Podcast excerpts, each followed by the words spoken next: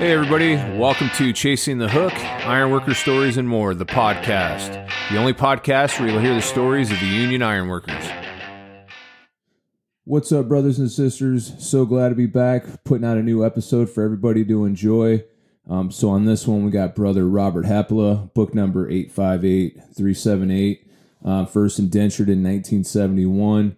Uh, I remember seeing Hap when I was a first year apprentice going to union meetings. Uh, he's just this big stature guy, and he always wears this uh, old school hat um, and just always engaged. So he always kind of stood out uh, every time I'd go to a union meeting. So, but uh, I was super grateful that he was able to find time. Uh, we did this interview in two days. Um, one of them was on the phone, and then the other one was in person. So there, you can definitely tell the audio differences. So just be aware of that. Uh, but on top of that, I just want to say thank you to everybody for the support. Truly amazing. I love it. Um, I, I love putting out Instagram reels. I just it's just something I love doing. Um, so I will continue to do that. But uh, with that being said, brothers and sisters, I hope you enjoy this one and be safe. Okay, my name is Robert Haapala. I go by Hap for short. Most everybody knows me that. Actually, it's a Finnish name, Haapala. Got Americanized to Haapala, and that's where the Hap comes for short, through my dad, my uncle, and then myself. Book number is 858378. I was initiated in February of 1971. I worked a couple years on permit before that. So, just a quick question on that, brother. How, how, did you find yourself uh, getting into the ironworkers? Well, a summer job in 1968 after my first year of college at the University of San Francisco. My old man was superintendent for Thomas Construction. They're finishing Interstate 5, Northern California, okay. from Weed to Yreka to the Oregon border. And that Klamath River Bridge, I got on permit through uh, Gobi Rector. Derwin Warren was the foreman. I was on permit out of 118 Sacramento. We busted rods, bridge piers, bridge deck, stem wall, the whole Klamath River Bridge, Interstate 5. That was my rude wow. awakening oh, busted rods working on. So did that was that just a huge shocker, brother Hap, when you showed up to the job site that day or for that first week? What was that like?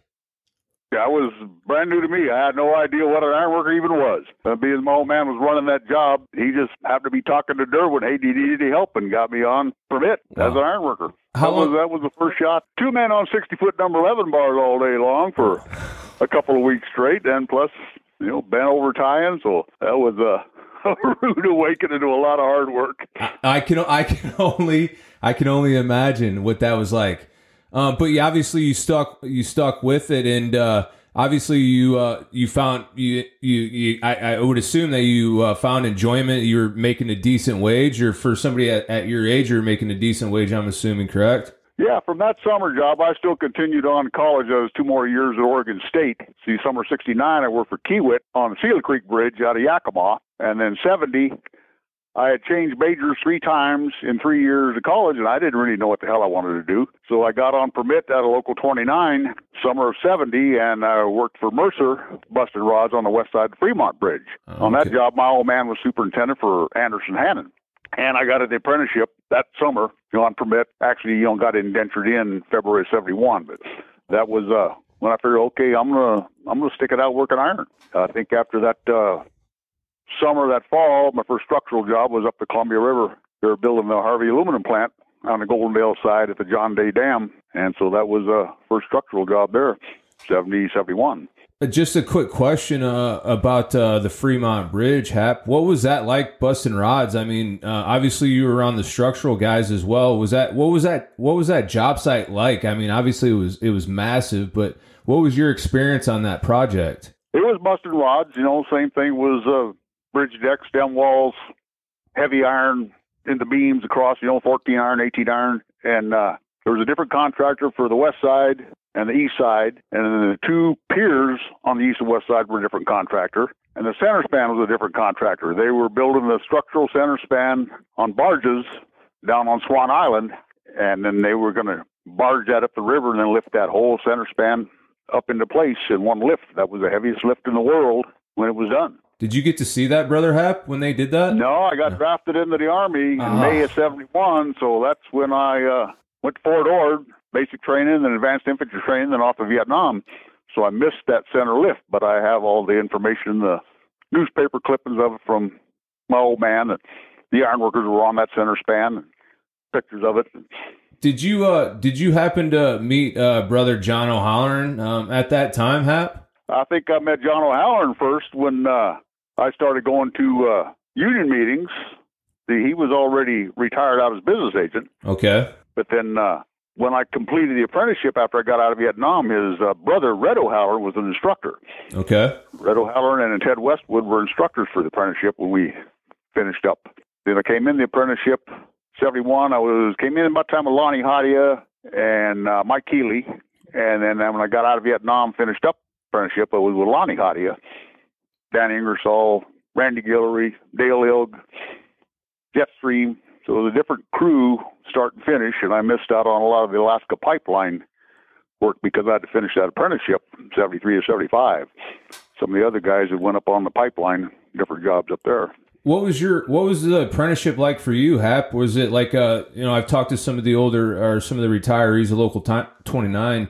Um, some of them said that they could they were doing a mail correspondence just because they were working out of town. Was that how did your apprenticeship work? When I started in 70, 71, we had to come into town twice a week, Tuesdays and Thursdays, to go to class. So that was uh, quite a commute from Goldendale, the aluminum plant. I'd drive out Monday morning, to work, spend the night out at the Dalles, come in Tuesday night, go to class, go back out Wednesday morning to work, back in Thursday night to class, back out Friday morning to work, and then back home for the weekend. Wow. So that was a lot of commuting. Did And you when ever I got out of Vietnam, we were the first class that started doing it eight hours a day for a month straight, and Uh, that took care of all your school just in that one month. Okay. We were doing a lot of it with Portland Community College, and then we had a building on West Burnside. So that was a lot easier doing it a month straight for eight hours a day than it was that twice a week. That was pretty tough if you were out of town. Yeah, absolutely. That's that's what I've heard.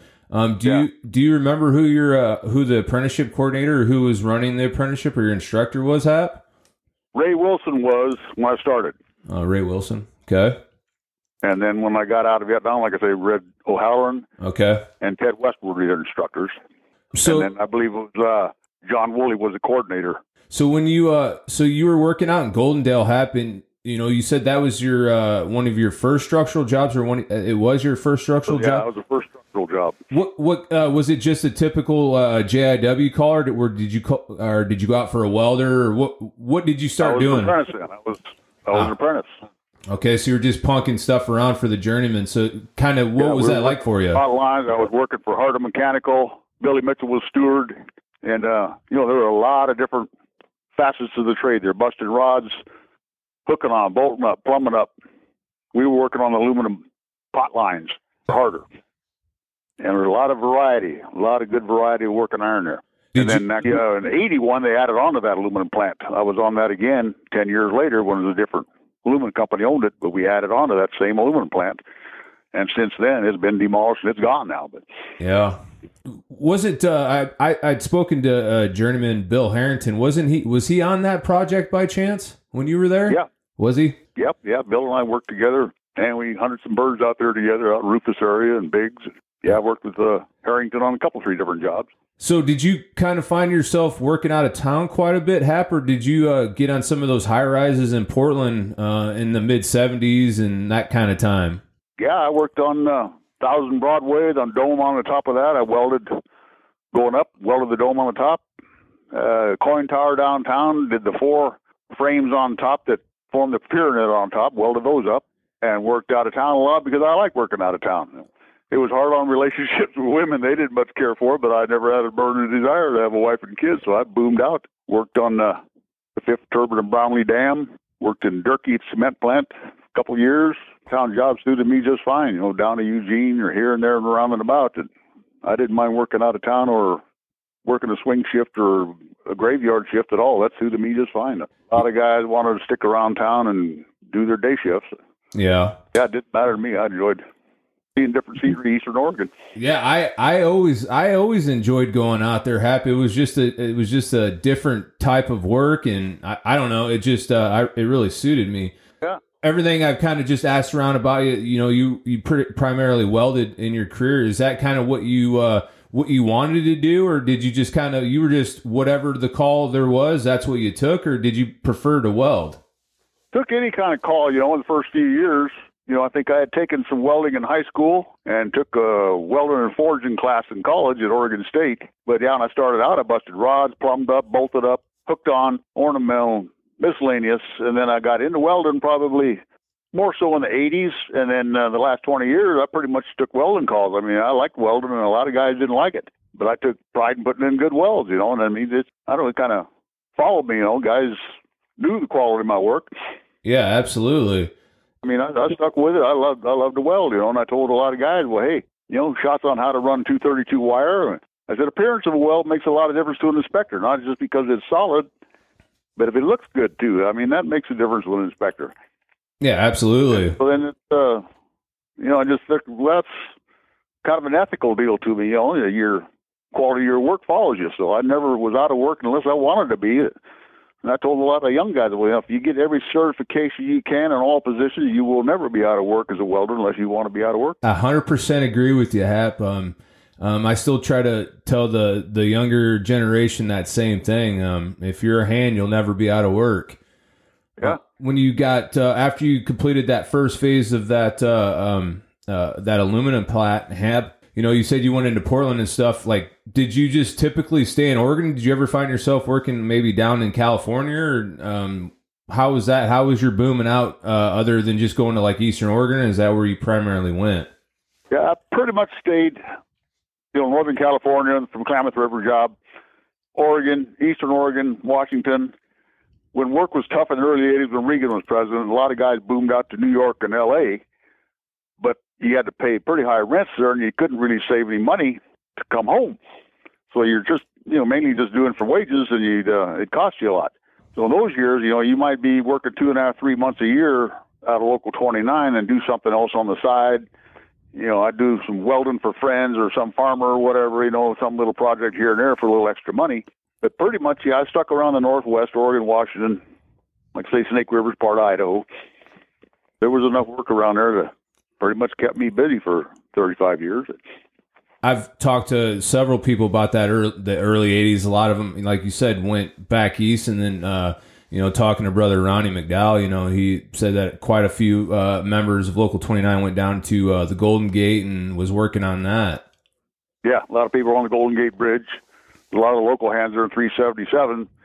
They didn't want to deal with the fog and the mist and the rain, you know, and 29 hand, we're, we're kind of used to that weather. Yep. So there were a lot of 29 hands on that Golden Gate Bridge when they redecked that. So there's a little bit different attitude on the weather from guys from the Northwest, from the, the local hands are Oakland and San Francisco. And there was always a lot of work in L.A., even when Reaganomics kind of hammered the unions there. So there was plenty of work in L.A. and New York City.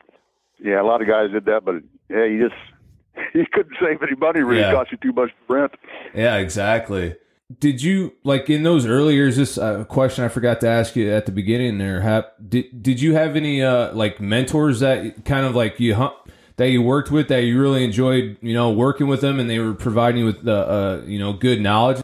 Uh, not in particular, you know. I mean, I just worked out of the hall. Whoever, you know, job here, job there, they all suited me fine. You know, different contractors. You know, I never drug up on a job. I always figured, well, I'm going to finish it or, you know, take a layoff. Yep. So even if it's a lousy contractor, lousy guy, or whatever, I'd finish the job. Yeah, exactly. Because you probably worked with like you know uh, the likes of like Danny Kyle. Did did you ever get to work with Yeah. Da- Danny?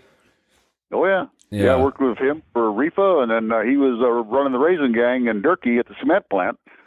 I was welding over there, but Danny ran the Raising Gang, and different guys were bolting up, and there were hoppers, chutes, conveyors. There was a lot of variety of work on that cement plant. I was iron worker steward on there on that job, Gotcha. and then I worked with Kyle on a couple three other jobs. I think the Toutle River Bridge. We were on the same job after St. Helens blew off. We beefed up the Toutle River Bridge on the freeway.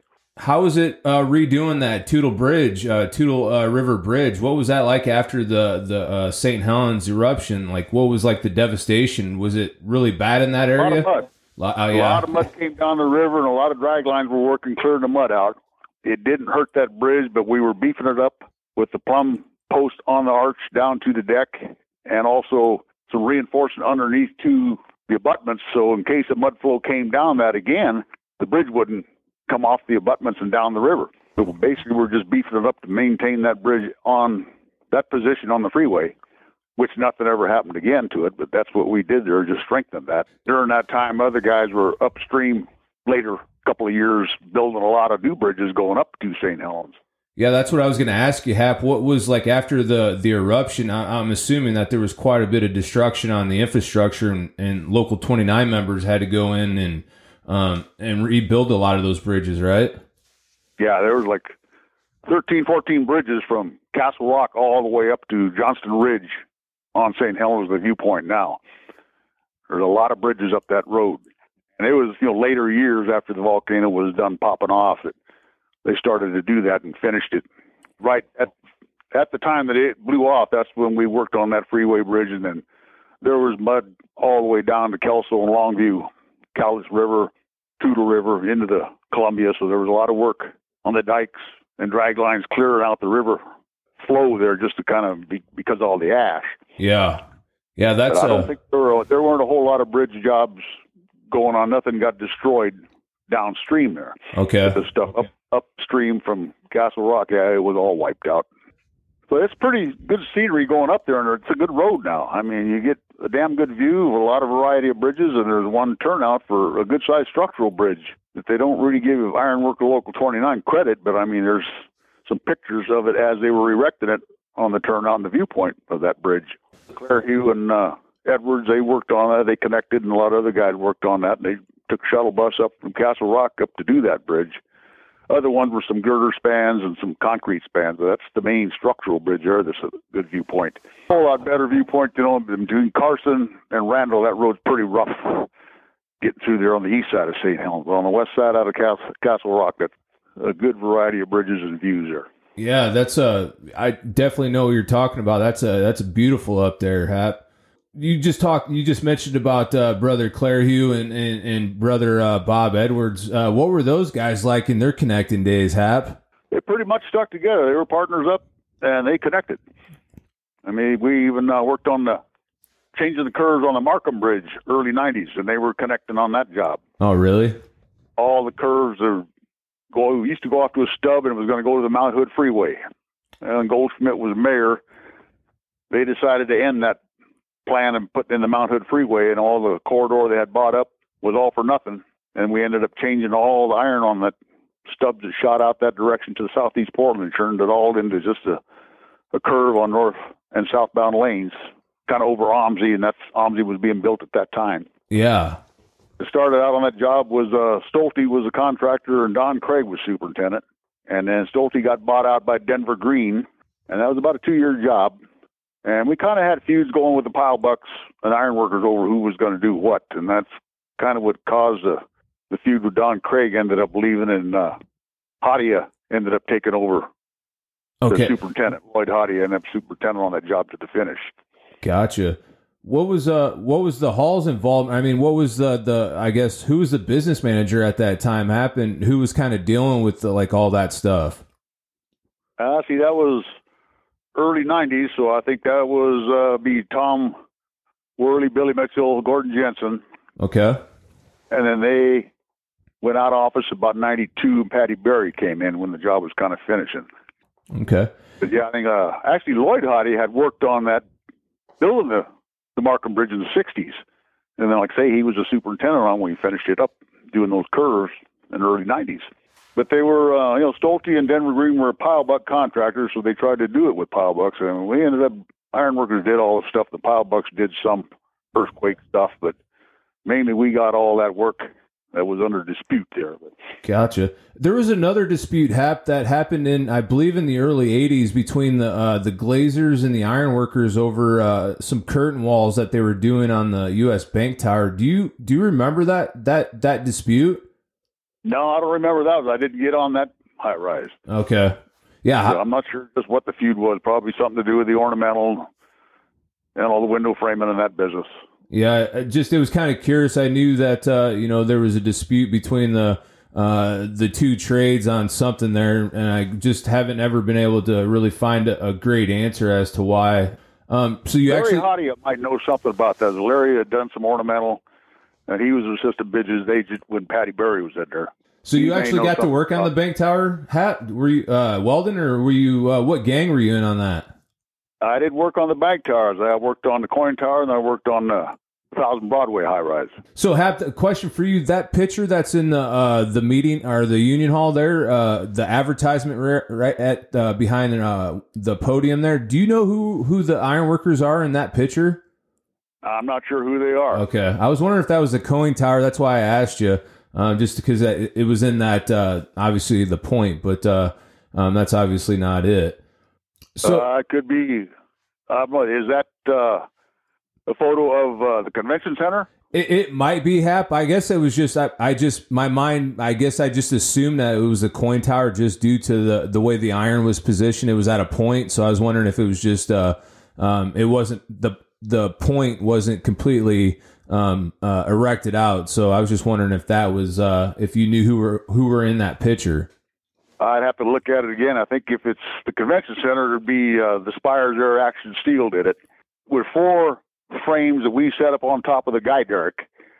And I can remember it was myself, Neil Crocker, Pat Feeney, and I can't remember who the fourth guy is on that fourth on the KOIN tower. But I'm thinking I'd have to look at it again behind the podium at the hall. That may be the convention center. Okay. Yeah, I actually got to. Uh, uh, I went to. Uh, uh, it's Buck Johnson's uh, uh, memorial a few months ago when he passed away. The owner of Action Steel. So you did you get to work for Action Steel much, Hap? Yeah, I worked for Action quite a bit. Did you? Yeah, they had pretty steady crew there, and Chatfield ran a lot of work for them, and Ole Olson was a regular. And they had about 10, 15 guys were pretty much the regulars, and they stayed fairly steady through Reaganomics.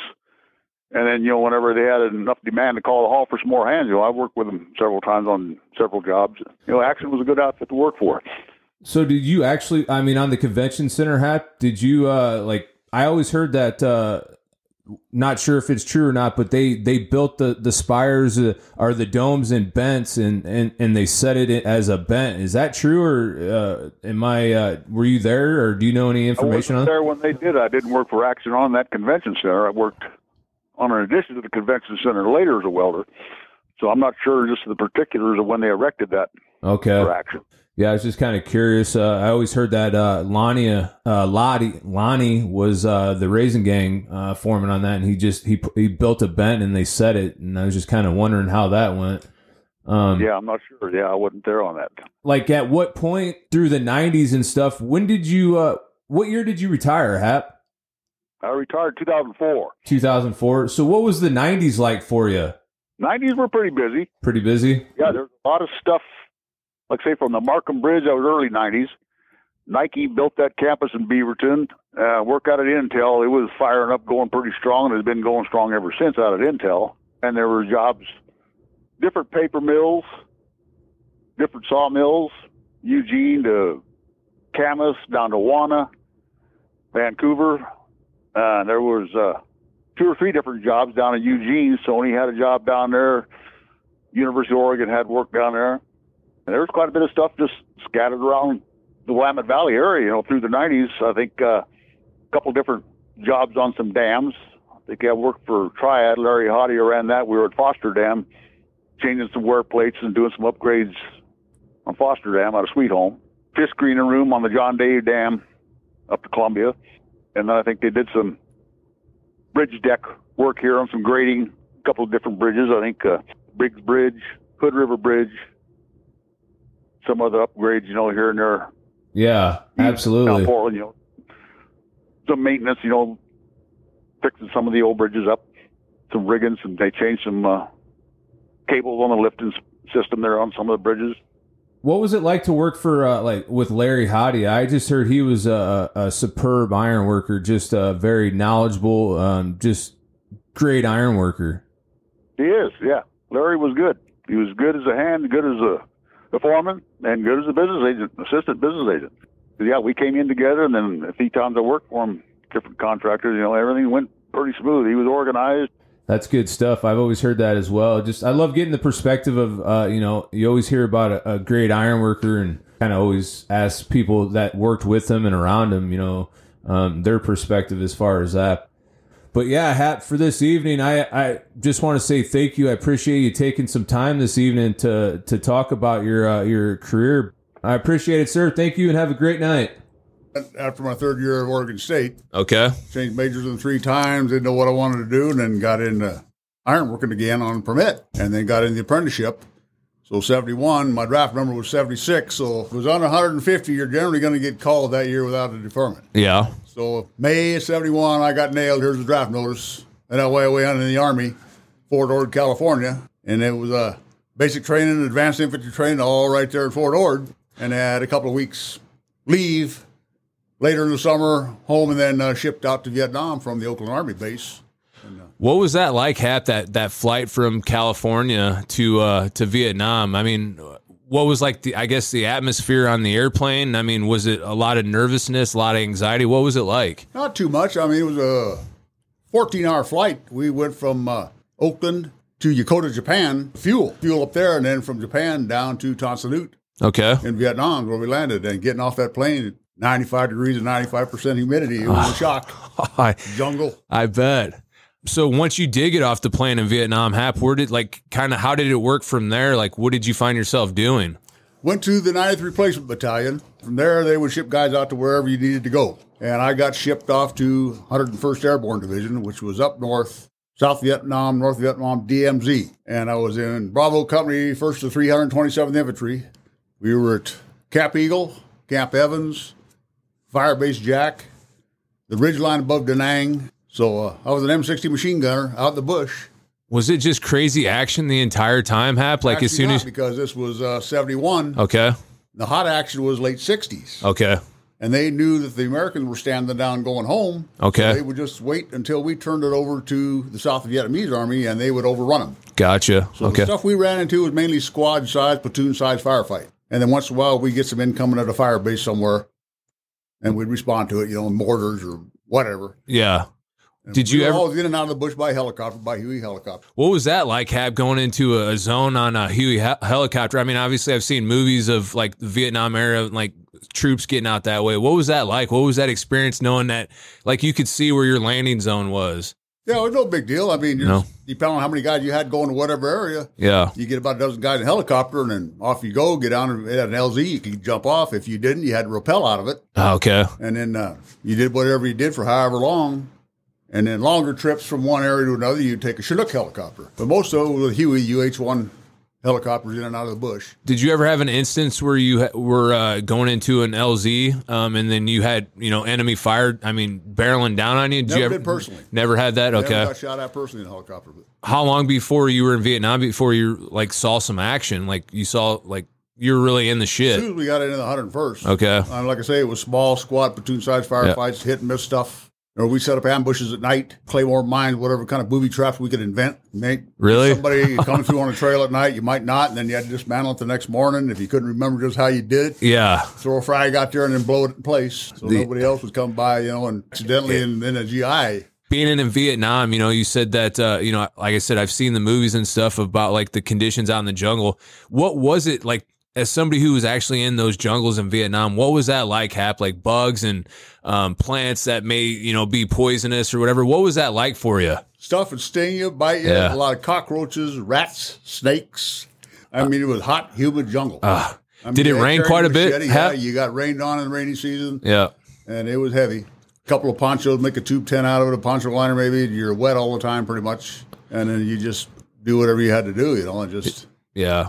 How how how long would a typical mission be? Like if you go out into the bush, how long would you be out before you like get to the next place? It just all it might depended. A week, it Okay. a month. Okay. Depended on the outfit. Yeah.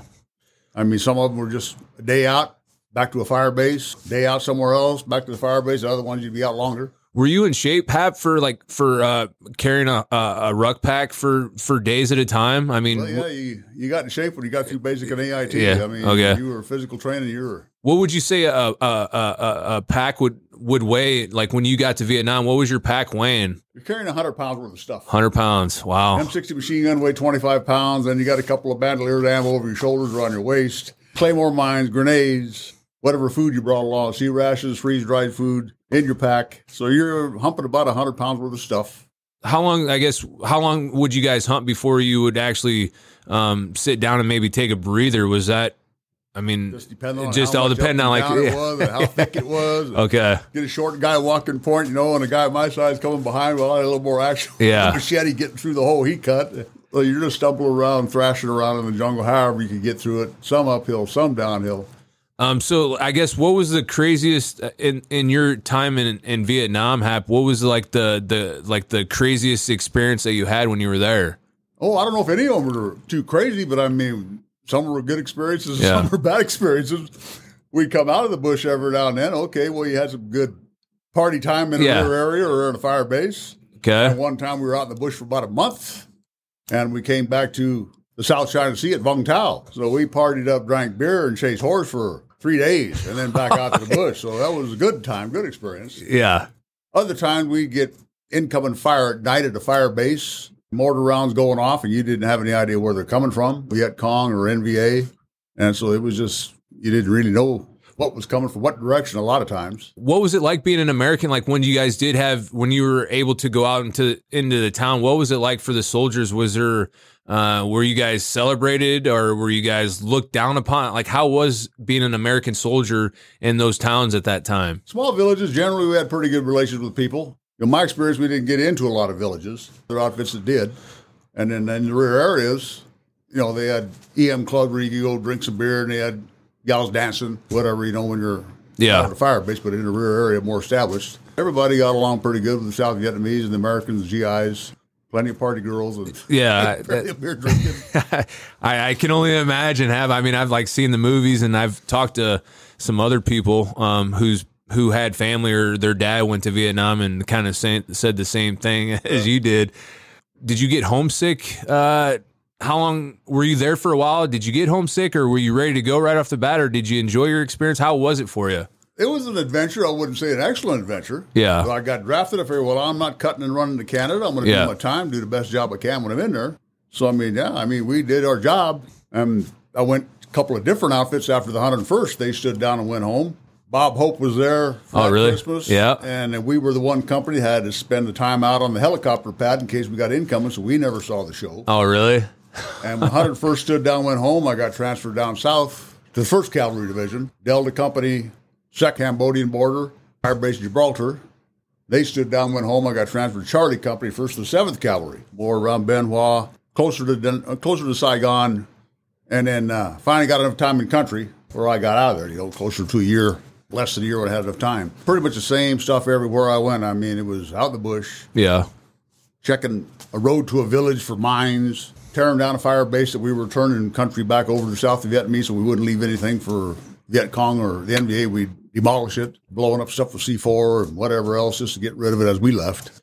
So at, at what point happened? Like when it was time to obviously you they made you aware that you'd you'd be going home soon, right? Were you obviously you were were you waiting for that those orders? Like, hey, my uh, my tour of duty in Vietnam is, is coming to an end. Everybody knew how much time they had to go. Yeah, I bet. You know, you get short, we call it. Okay, the closer you are to getting to your year. And okay, guys will be hollering short when they're getting, you know, month, weeks, whatever. you They would they'd make it known. oh yeah, I mean Yeah. everybody knew when their Gotcha. when their time was to get out of there. So when it was your uh, your your year was up, um, what was that like coming back home? It was cool. I mean, everybody was cheering when we got on the of Yeah, yeah. And we flew back from Vietnam to SeaTac Airport just because Okay. of the fuel. Had to gas up there. And then from there, we went down to Travis Air Force Base in the Bay Area, California, and we all bailed off the plane there and then what directions we went. So I headed for home. Actually, my brother lived in the Bay Area, so I went to his place first, spent a few days, and then came home back up to Portland. The Army down in Fort Hood, Texas, with a hundred with a First Cavalry Division. So you finished your time out in in uh, in Texas. Hap, did you did they ask you? Did you ever consider staying in there? Did you know? Did you want to get back to the ironworkers? They wanted everybody to stay to re up. Yeah. And nope, I'm an iron worker. Yeah. I'm going back to the iron workers. Do my time. You know, I did two years active duty, then you had two years in active duty, two years more of reserve. But I didn't get called back for that. After I had my two years active duty, I didn't get bothered again by the Army. Gotcha. And then Picked up an apprenticeship where I left off. yeah, so that's kind of what I was going to ask you. Had you went to the aluminum plant right when you got back from not from That Vietnam? was over. So when I got Okay. back, it was 73. So then I finished up classes that, say, they had changed to one month straight, eight hours a day. And then I think when I got done with my apprenticeship, 75, got my book, went to work at Hinkle, Simplot Spud Plant out there. And there was uh, Lost Creek Dam in Shady Cove on the Rogue River. At that time, the Peyton Bridge was going down there. And a little bit after that, there was the Applegate Dam. And then uh, later in 76, Hell's Canyon with the Brownlee Dam, the fifth turbine, and the job Eastern Oregon Durkee. So you enjoyed doing those types of jobs, Because I mean, when we talked last night, and uh, you know, you, you spoke a lot, or you talked about that you were on quite a bit of those dam jobs up and down the Columbia and then uh, elsewhere, right? Actually, some work on the John Day Dam, Brownlee Dam, Lost Creek Dam worked on the intake and the spillway. So that was about it for me for dams, three Okay. dams. A lot of guys worked on Bonneville Dam on the north side of Bonneville. I never got on that job. The I two hundred five bridge here, Hap, was that was that going? Were you able to work on that, or Yeah, were I worked for Mercer on some of the overpasses around Foster Road. And then later I worked for Judson Steel on some of the overpasses a little bit farther north. And we did the first two piers on the Washington shore. And that was kind of the end of my rod busting there, outside of doing some slip forms in Durkee in uh, fall of 77. I think that was my last rods. Were you around Hap when? Uh, not sure. I mean, I've always heard, uh, you know, that there was a tower crane that had gone over on that project. Uh, were you around at that time, or was that after you left? I was actually on my way home on a plane from Boise to Portland. Okay. and the wind was blowing so hard that plane was crabbing into the runway coming into Portland. And that night, that tower crane went down. Oh, really? 205 bridge. It installed the anchor bolts and whatever. When they set that tower, it tore them out of there, and that Wow. whole tower crane went down that night. Nobody got hurt, but it wiped out that tower crane that night. And I had just flown in past that, coming into the air. It was really blowing that, that evening. I bet. I bet. I mean, even probably even working out there at, at times, Hap. I can only imagine. I've you know drove over the bridge many times, and that wind is just howling through there. So I can imagine like wind. maybe setting a, a, a case on or a splice or something. You know, that wind just blowing. Yeah, I know a lot of different guys worked on that bridge. I didn't work on anything except those two piers on, Yeah. the, on the northern shore. kind of after that hap, uh, where did you find yourself um, going from there i mean that was like the early 80s right or was that the mid 80s 70s. late 70s okay let's say Durkee kind of was a big change. That was fall of 77 to the spring of 80. There were bus rods on the slip form. And then I stayed there as ironworker steward, and there were a lot of different varieties of ironwork on that job. They hired all the trades except the electricians were a subcontractor. So there were preheat tower, there were conveyors, structural steel, hoppers, tanks, all varieties, busted rods. There's all varieties of ironwork on that job. So it was a good one for experience. We had a stewards meeting every week with Hoffman and all the other trades. We'd iron things out once a week, so we didn't have a whole lot of disputes on whose work was jurisdictionally belonging to who and there and this and that. how was that for you hap on the jurisdictional side you know being a steward in, in those days you know what i mean? Um, I, I think it's a lot different nowadays but uh, back in those days things were done differently. You know I've, I've talked to guys like john peters you know he would be a steward and you know uh, he told me about how he would do things you know if somebody was doing our work. Uh, what was your experience being a steward in those uh, you know like in the mid 70s and you know early 80s Pretty much, so you get an argument out on on the job. Okay, well, we get in the office and we just try to iron it out. Like Yeah. I say, with Hoffman once a week, provision and all the stewards. And what was coming up, we say, okay, who's putting the crane together? And an iron would say, well, we're not going to deal with the crane that the fitters have put together or the boilermaker. Yes. we'll do the crane changes. And Hoffman agreed to that. Yeah, the iron will do the ball, you know, boom Yes. changes. And then uh, millwrights were always a feud. Okay. whatever their perception of precedent was Yeah. compared to what ours was. We were always fighting with the millwrights over different stuff with the kiln, with any kind of rollers and machinery and the conveyors. So it was always a fight with the millwrights. Yeah. We were just in each other's faces all the time, but we tried to iron it out once a week, keep the job moving smooth. Yeah, I talked to uh, brother Leroy Worley uh, a few months ago, and he said he said when he was uh, a business manager here at Local Twenty Nine, the millwrights were the ones he had the biggest issues and the biggest problems with, and it's now that you said that, it kind of makes sense. Yeah, he was business agent at that time, was on that job. Oh, really? I'd send in a steward report once a month Yeah. or once a week.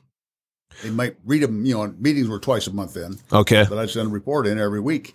And then it was always call the hall about something, some feud. But it's just the way it was. I mean, the millwrights were cheaper in wages than the iron workers, so they try to get away with doing millwright stuff. We got through it, but I mean, it was ever since. It's always been a feud with millwrights, especially at paper mills, aluminum plants, anywhere there's machinery, any kind of rollers and conveyors. It's all been a feud with the millwrights. absolutely. I, it still happens to this day. I've been on some of the jobs out in Eastern Oregon, and Generally, the contractors They'll be a carpenter contractor, pile buck, millwrights, and it's cheaper labor Yes. for them to hire those trades than it is to hire ironworkers. It might not be uh, that much work, so okay, we'll use our own guys instead of hiring ironworkers for a couple of days to do this work, even though it'd be our work. Was the labor temple still around at that time, Hap? We had just moved out of the labor temple when I came in in '70. We were at the labor center, Okay, labor Second center. Arthur, Okay.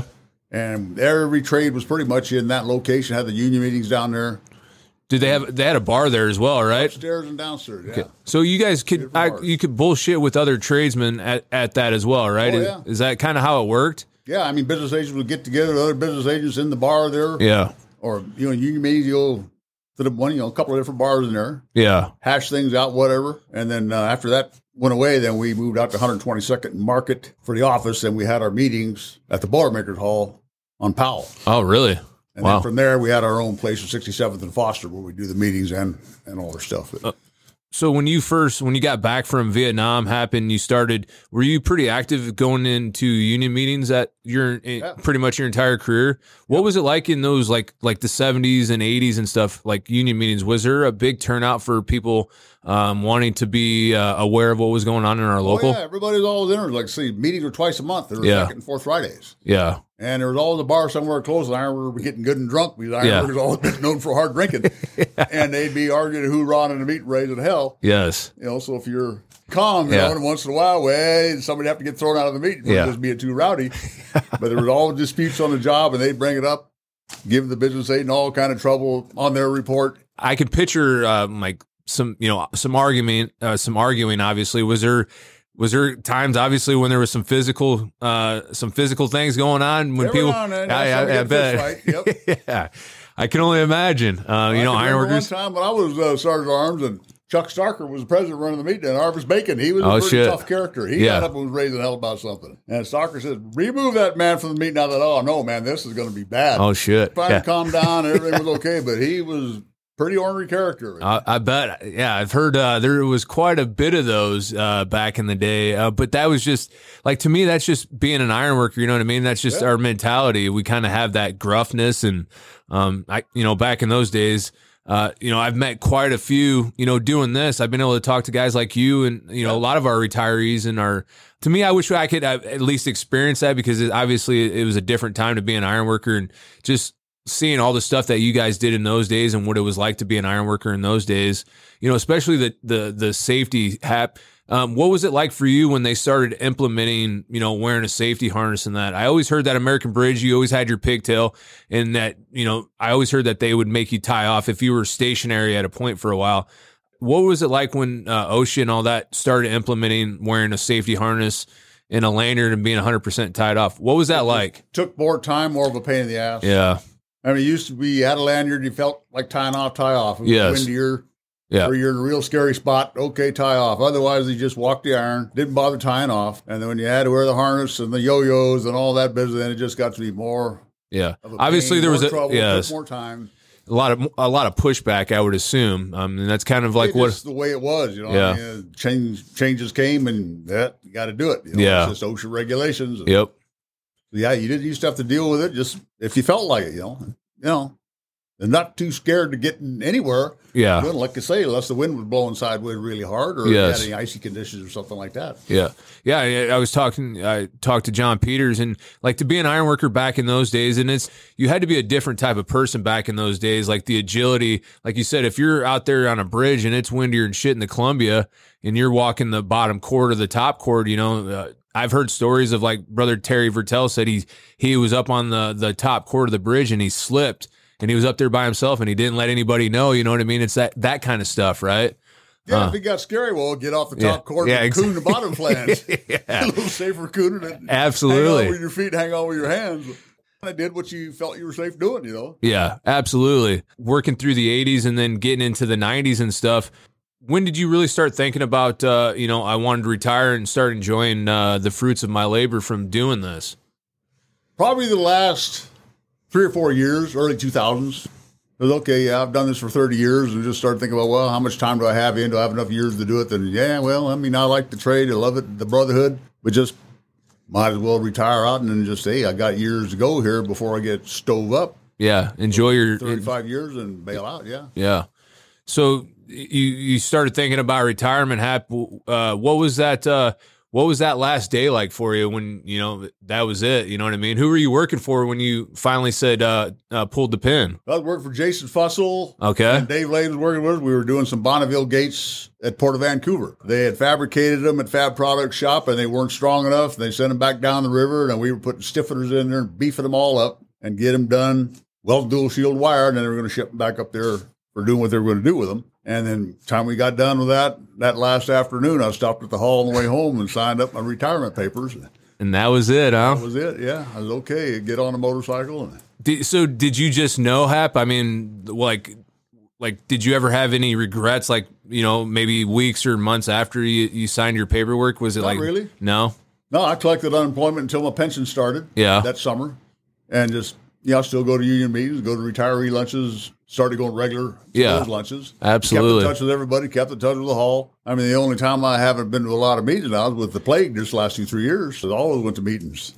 Now that you've been retired, and like, what would you say to somebody who's uh who's wanting to become an iron worker, and you know, like now you have you're earning the fruits of your labor from working iron for 35 years. What would you say to somebody who's uh, maybe a high school kid or um, somebody who's non-union right now that may want to uh, become an iron worker? What would you say to them? Wages are good, and non-union wages may be good, but you don't have the health insurance and the retirement that the union does. Yeah, and it's a better brotherhood than any of the other building trades. Yeah. All the other crafts don't have the brotherhood, the camaraderie that ironworkers do. I mean, I wear an ironworker sticker on my hard hat on my motorcycle, it in Absolutely. the back window of my van, and it just it's a brotherhood that stays with you forever. And iron You got workers more are super. uh, yes, that's what I was just getting ready to say. Hap. It's hard work. I Yeah. mean, you got to be willing to do manual labor, and a lot Yeah. of people don't want to do it these days. Yeah. There are other trades that are easier manual labor, like electricians or pipe fitters, Yes. but the brotherhood is tighter with an ironworker. Absolutely. I, I kind of ha- I knew you has for some reason I knew you were going to say that, but that is so 100% true. Ironworkers uh, is just there's there's nothing that can compare to it. Our pride is just pride we're it, yeah. super prideful. Yeah. Um, that's what I love about this trade. Um, and then just meeting people like you, and then just all like you know people like John Peters or Jack Cole or uh, Ron McDowell, just those people that that came before us and learning from you guys Yeah. um, is what I love about doing this as well. Oh yeah. Um, and then just to kind of close this out, Hap, the the question I always typically ask, you know, a retiree is like, what did you love most about being an iron worker? Being outdoors and seeing different jobs all the time, you're not stuck in the same place looking at the same thing. You're always getting some new work, something different, place different. With all the variety, a change of people, a change of scenery, doing the same thing, really. You know, the same trade, but I mean, you're always mixing and matching with different people, different jobs, all over the, all over the place. And that's one of the things I love too. Hap is like the freedom you have as a journeyman. Uh, you know, we're able to to go wherever the work is. You know what I mean? We're not stuck in one place. Yeah. Um, and if we don't like a particular job, you can always drag up and go to another one. You know what I mean? Yeah, like I say, I never yeah, drag up. yeah, I finish the yeah, job yeah. I take a layoff, but that would just be That was my Yes. ethics. Yes. And move on to whatever the next one was. Absolutely, Hap. And uh, and then just finally, Hap, if there's a message that you'd like to say to the audience, uh, I would appreciate that.